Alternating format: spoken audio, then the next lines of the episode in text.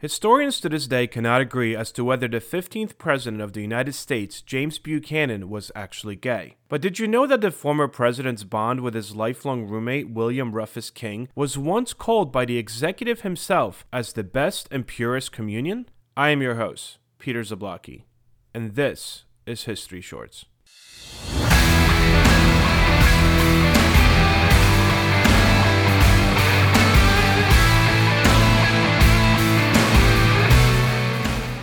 It has now been nearly 200 years of speculating as to whether President James Buchanan's bachelorhood and close friendship with William Rufus King was just that, or if it were evidence of something much more. Scholarship on the subject suggests that although the stigma associated with homosexuality was high in the 1830s, it did not preclude at least some individuals from speculating that Buchanan was gay. In one attacking letter against the president, this one written to the future First Lady Sarah Polk, Buchanan's political rival Aaron Brown suggested what undoubtedly many had thought but failed to put into writing. Mr. Buchanan looks gloomy and dissatisfied, and so did his better half, until a little private flattery and a certain newspaper puff excited hopes. The usage of the term better half was more than suggestive, as it commonly refers to one's partner or spouse. While Buchanan did not have the latter, he most certainly had the former. James Buchanan, born April 23, 1791, in Cove Gap, Pennsylvania, was the 15th President of the United States, serving from 1857 to 1861. He came from a well established Scottish Irish family and attended Dickinson College, graduating in 1809, where he studied law. Before ascending to the presidency of the United States as a Democratic candidate in 1856, James first served as the U.S. Minister to Russia from 1832 to 1834, then the Secretary of State under President James K. Polk from 1845 to 1849, and later as the U.S. Minister to the United Kingdom from 1853 to 1856. In his personal life, Buchanan was the only president who never married. His bachelor status was unusual, especially considering the societal norms of the time, where marriage and family life were highly valued. And although Buchanan had close and enduring relationships with several women and men, no clear evidence suggests romantic involvement in these relationships. One particular relationship stands out as out of character. In 1815, a young Buchanan was engaged to be married to a woman named Anna Coleman. Tragically, just days after the engagement, Anna Coleman died unexpectedly. The specific details surrounding her death are not well documented, but her sudden passing had a profound effect on Buchanan,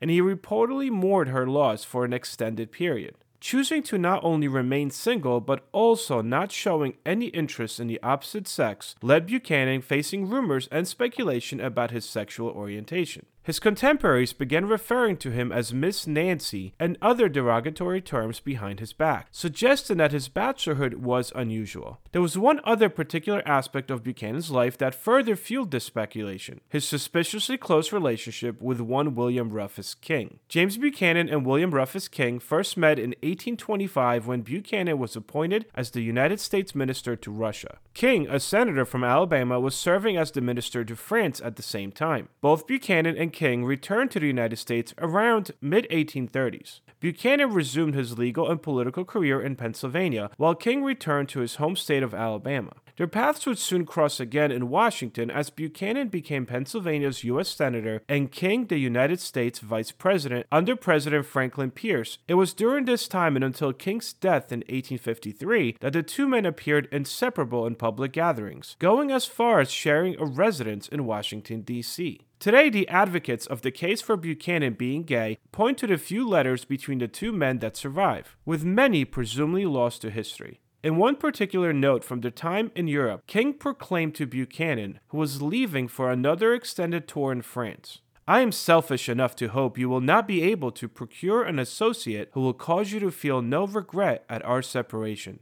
In another letter dated months later, Buchanan expressed his loneliness to King. I am now solitary and alone, having no companion in the house with me. I have gone on wooing to several gentlemen, but have not succeeded with any one of them.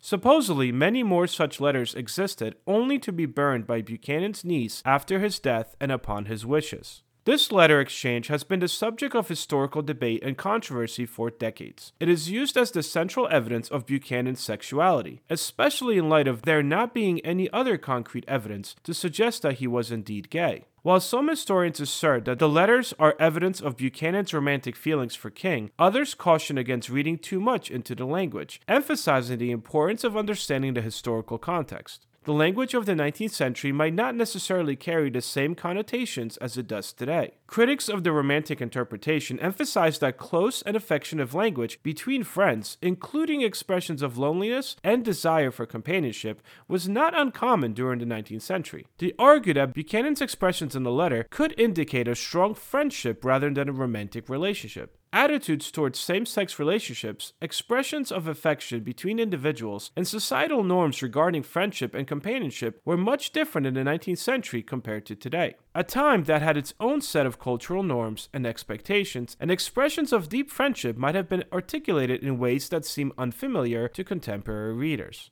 William Rufus King, the 13th Vice President of the United States, died of tuberculosis on April 18, 1853. The period after the death of William Rufus King saw James Buchanan expressing profound grief and sadness through emotional letters mourning his close friend. One notable letter was written by Buchanan to his niece, Harriet Lane, on April 18, 1853, just a few weeks after King's death. In this letter, Buchanan refers to King as my friend, my companion, my confidant, using language that reflects a deep emotional connection. In another letter to a friend, he wrote, I would have gone to Texas to accompany his remains home, had not his family earnestly requested that the escort should be composed exclusively of his immediate relatives. In yet another note to another friend, Buchanan refers to King as his better half. This phrase, while open to interpretation, is one that has fueled speculation about the nature of Buchanan and King's relationship. These letters, and others like it, continue fueling the speculation as to our 15th president's sexuality to this very day. Yet it is important to note that there is no definite proof that Buchanan and King had a romantic relationship.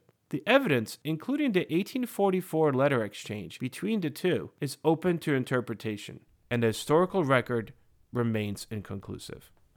Thanks for listening.